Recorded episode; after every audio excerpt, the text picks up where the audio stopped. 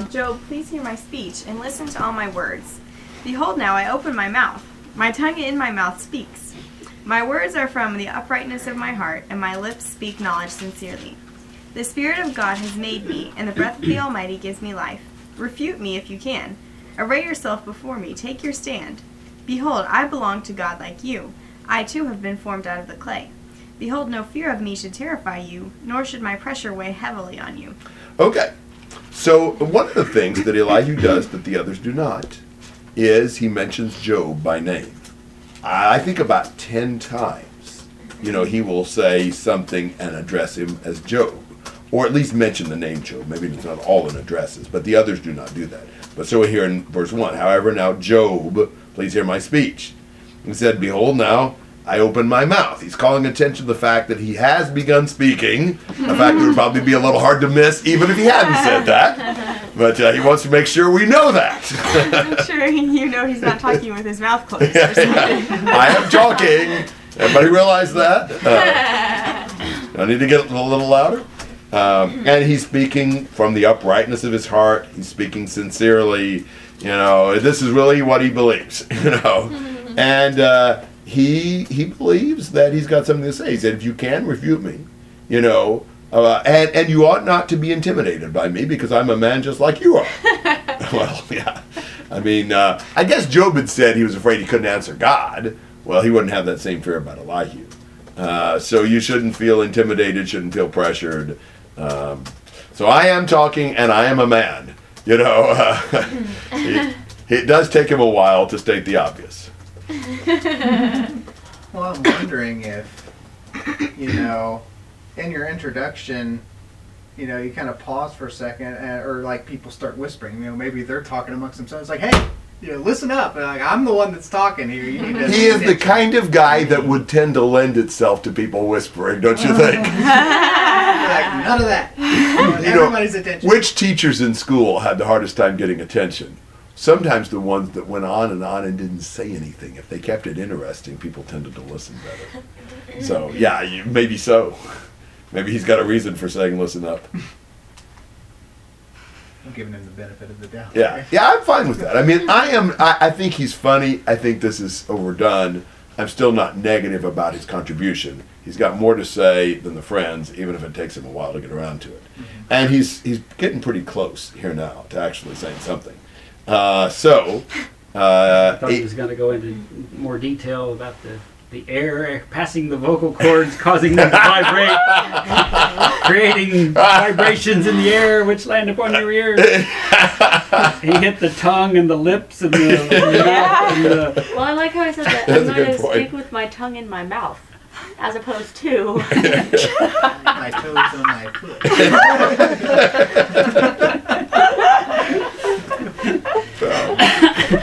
Wasn't the tongue on his shoes. So. Yeah. He comic relief. Anatomy lesson here at the same time. Yeah. It's certainly easy. It is easy to enjoy in a certain strange way how Elihu presents himself. It's hard for me to imagine Job in his condition finding this comical, but for us it is. Well, he makes the claim. Well, refute me if you can. Yeah. Again, type of. Yes. And of course, it's funny because he hadn't said anything yet. What are you going to refute? I'm talking. I don't think it's your tongue that's doing this. Nobody can refute the fact that he is talking. Yeah, that's right. I'm full of words. Yeah, looks like it. I think we can verify that already. But he does have some things he wants to talk about. So let's move to that. Basically, he is going to kind of outline where he's going. Now, he's not the easiest one to follow, but I would consider these next few verses to kind of delineate the directions he's going to go in. So 8 to 13. Surely you have spoken in my hearing, and I have heard the sound of your words. I am pure without transgression. I am innocent, and there is no guilt in me. Behold, he invents pretexts against me. He counts me as his enemy. He puts my feet in the stocks. He watches all my path. Behold, let me tell you, you are not right in this. For God is greater than man. Why do you complain against him, that he does not give an account of all his doings? All right. This is his restatement of what Job was saying. And he really talks about three different things Job said. In verse 9, what's he saying Job was saying? I'm innocent. One of the things that is debated is whether or not he was accurate in his portrayal of Job's position. Would you consider that accurate? Mm-hmm. I would. That's debated. But yeah, I think that is what he was saying. In 10 and 11, what does he say Job is saying? He's out to get me. Yeah. God's perverting justice and persecuting me. Is that accurately what Job said? Yeah. I think so. Yeah, I'm good with that. Now, he responds to him for a moment in verse 12. You're not right in this, for God is greater than man. Although he will have more to say about the response to that later. And then in verse 13, he doesn't quote Job here, but he makes reference to what Job was saying. What does he say Job was doing in 13? Complaining. That God won't tell him what's going on. God won't answer him. God won't tell him what's going on. Is that accurately what Job said? Mm-hmm. Yeah. From my perspective, he's right as far as some of the things Job was saying. It's hard to outline him, but I think these statements of Job are the basis for what he says. I think in more or less reverse order. I think what he says in verse 13, that God won't answer him, is basically he's responding to that in chapter 33. That God perverts justice, he's basically responding to in 34. And that Job's innocent, he basically responds to in 35. It's like I say, I mean, he's long-winded even in some of that. But he can kind of get far afield. But I think more or less that's what we have. So I think Job complained God didn't answer. But in the rest of chapter 33, Elihu is going to say, but he does answer. You need to listen. And he's going to describe some ways that God answers. So do you have a question or comment through 13? So you outlined 33, 34, 35. Yes. Elihu continues. 36 and 37, particularly the latter part of 36 into 37, is really building up to God's arrival. So it's really not so much an answer to Job. Okay. All right. Well, God answers. How? 14 to 18. Indeed, God speaks once or twice, yet no one notices it. In a dream, a vision of the night, when sound sleep falls on men, when they slumber in their beds, then he opens the ears of men and seals their instruction, that he may turn man aside from his conduct and keep man from his pride. He keeps back his soul from the pit and his life from passing over into Sheol. So according to Elihu, how does God answer? In dreams. In dreams. That he's got several ways he's going to say he answers, but that's the first one. God speaks to man in dreams, although he doesn't notice it sometimes. And why does God speak to men in dreams? Why does he communicate with men according to Elihu? So they won't be proud. So they won't be proud, and therefore, so that they won't fall into the pit. They won't die young. They won't fall into the pit. Whatever. Yes. So that God positively and beneficially speaks to man in dreams. Now, I don't know if we want to go there or not. There certainly have been sometimes God communicated with somebody in a dream. I'm not sure we ought to see this as a regular means of divine communication. That's Elihu's view. That you can't say God doesn't answer, because one of the answers he gives is dreams. So I would hesitate to affirm that, but that's what he says. Comments and thoughts on that way God speaks. The next way might be a little more useful. 19 to 22. Man is also rebuked with pain on his bed and with continual strife in his bones, so that his life loathes bread, and his appetite is the choicest food. His flesh is so wasted away that it cannot be seen, and his bones that were not seen stick out. His soul draws near the pit, and his life to those who bring death. Okay, now how does God speak to man here? Suffering. Through suffering. Now that's not punitive so much as it's a means of communication, trying to turn man back from his sins. You know, he is saying that some suffering is God communicating, God chastening, God disciplining. You know passages that talk about the discipline of God, like Hebrews 12. Now, is discipline pleasant? Is it beneficial? Yeah. It's painful. You know, it wouldn't be discipline if it wasn't painful, but it's for a good purpose. I think that's basically what he's trying to say here, is that God chastens with this pain and with various bad things. But this is chastening. This is God trying to correct man, God trying to remedy man's situation. This is not God, just retribution, God's retribution or God's punishment. So that's the second way he thinks God communicates. Comments or questions on that? I'm just kind of thinking back in verse 14 how much people apparently respond more through God communicating in dreams versus God actually just saying something. It just says God speaks once or twice and nobody really cares. And it's just, I don't know, it's kind of a sad thought to think that people just don't really...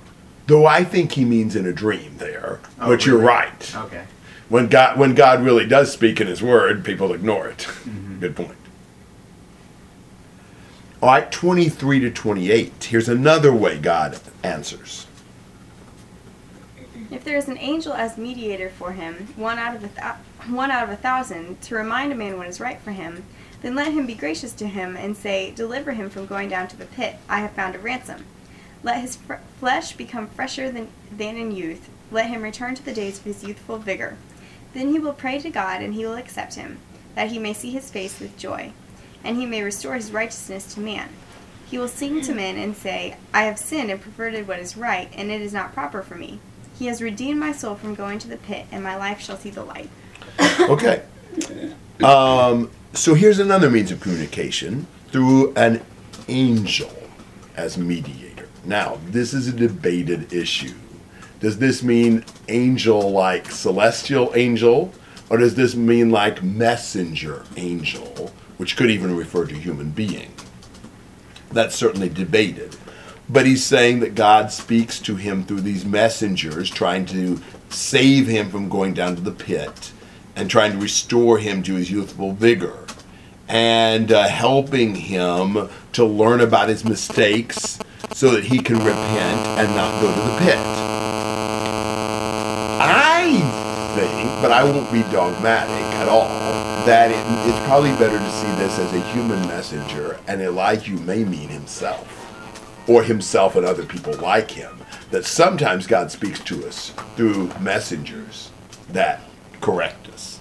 And that, as God speaks to us in dreams, in chastening, through a messenger, the whole point is God wants to deliver us from the pit. God is trying to keep us from being punished. The friends thought, this is punishment, you're going to be lost. Elihu sees whether it's the dream, whether or not it's the chastening, whether or not it's a messenger, all the point is trying to keep the man from an early grave. And so God is blessing men in these ways. Even though verse 22 says that his soul draws near to the pit because of the suffering? Yeah, perhaps. The suffering may lead him to be weaker or whatever. But I think the point is it's chastening. Not that it necessarily will result in, correction, but that's God's desire for it. Let's go ahead and do the last section, and then we'll reflect a little bit more on this chapter, because this last section kind of fits with all of it. 29 to 33. Behold, God does all these oftentimes with men, to bring back his soul from the pit, that he may be enlightened with the light of life. Pay attention, O Job, and listen to me. Keep silent, and let me speak. Then if you have anything to say, answer me. Speak, for I desire to justify you. If not, listen to me, keep silent, and I will teach you wisdom. Well, yeah, he's pretty convinced he's got something to say. But what is he saying? God does this for what purpose? To bring back his soul from the pit. Yes. To keep him from dying. To preserve his life. You know, this is not punishment. This is God seeking to turn a man back to him so he won't be punished. So the afflictions are God's love for man seeking to rescue him. They're not God's anger. God has a merciful intention.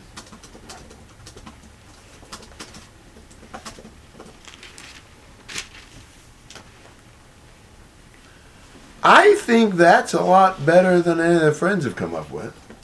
You know, that suffering along with some other communication, maybe a human messenger, dreams, whatever, that God does communicate. He communicates seeking to keep man away from death, trying to help turn man around.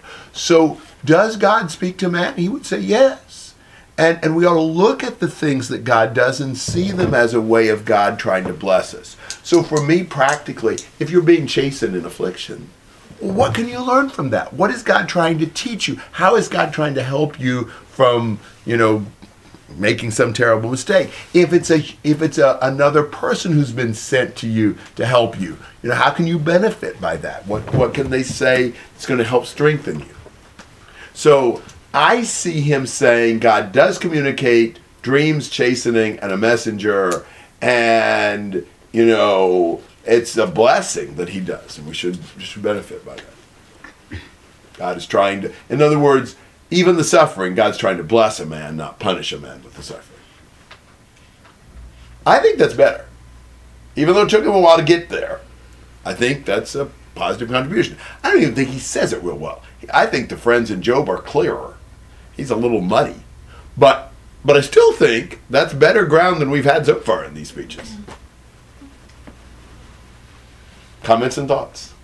So does that mean he still thinks that Job did something wrong to merit this chastening? I don't think he goes there. Okay.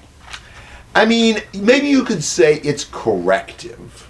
Or it's, you know, I don't know, it's trying to perfect Job. But I don't think he really is trying to think about what he did. It's just that these things will help him and draw him closer to God. But he's rejected them, so he certainly sinned, but I think he sees the sin as because of the suffering, not contributing to the suffering. Yes? Do you have a comment there, Selma?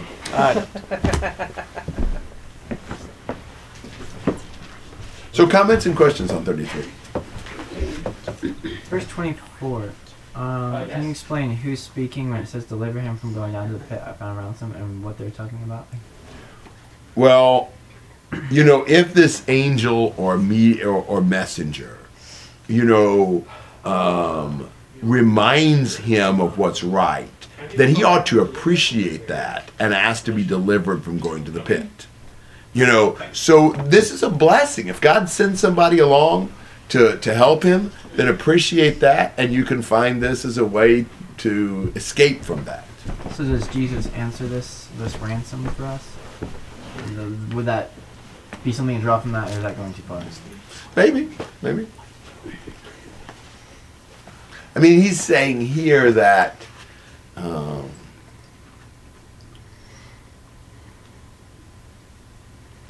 well, maybe so. I don't have a good statement. Other thoughts?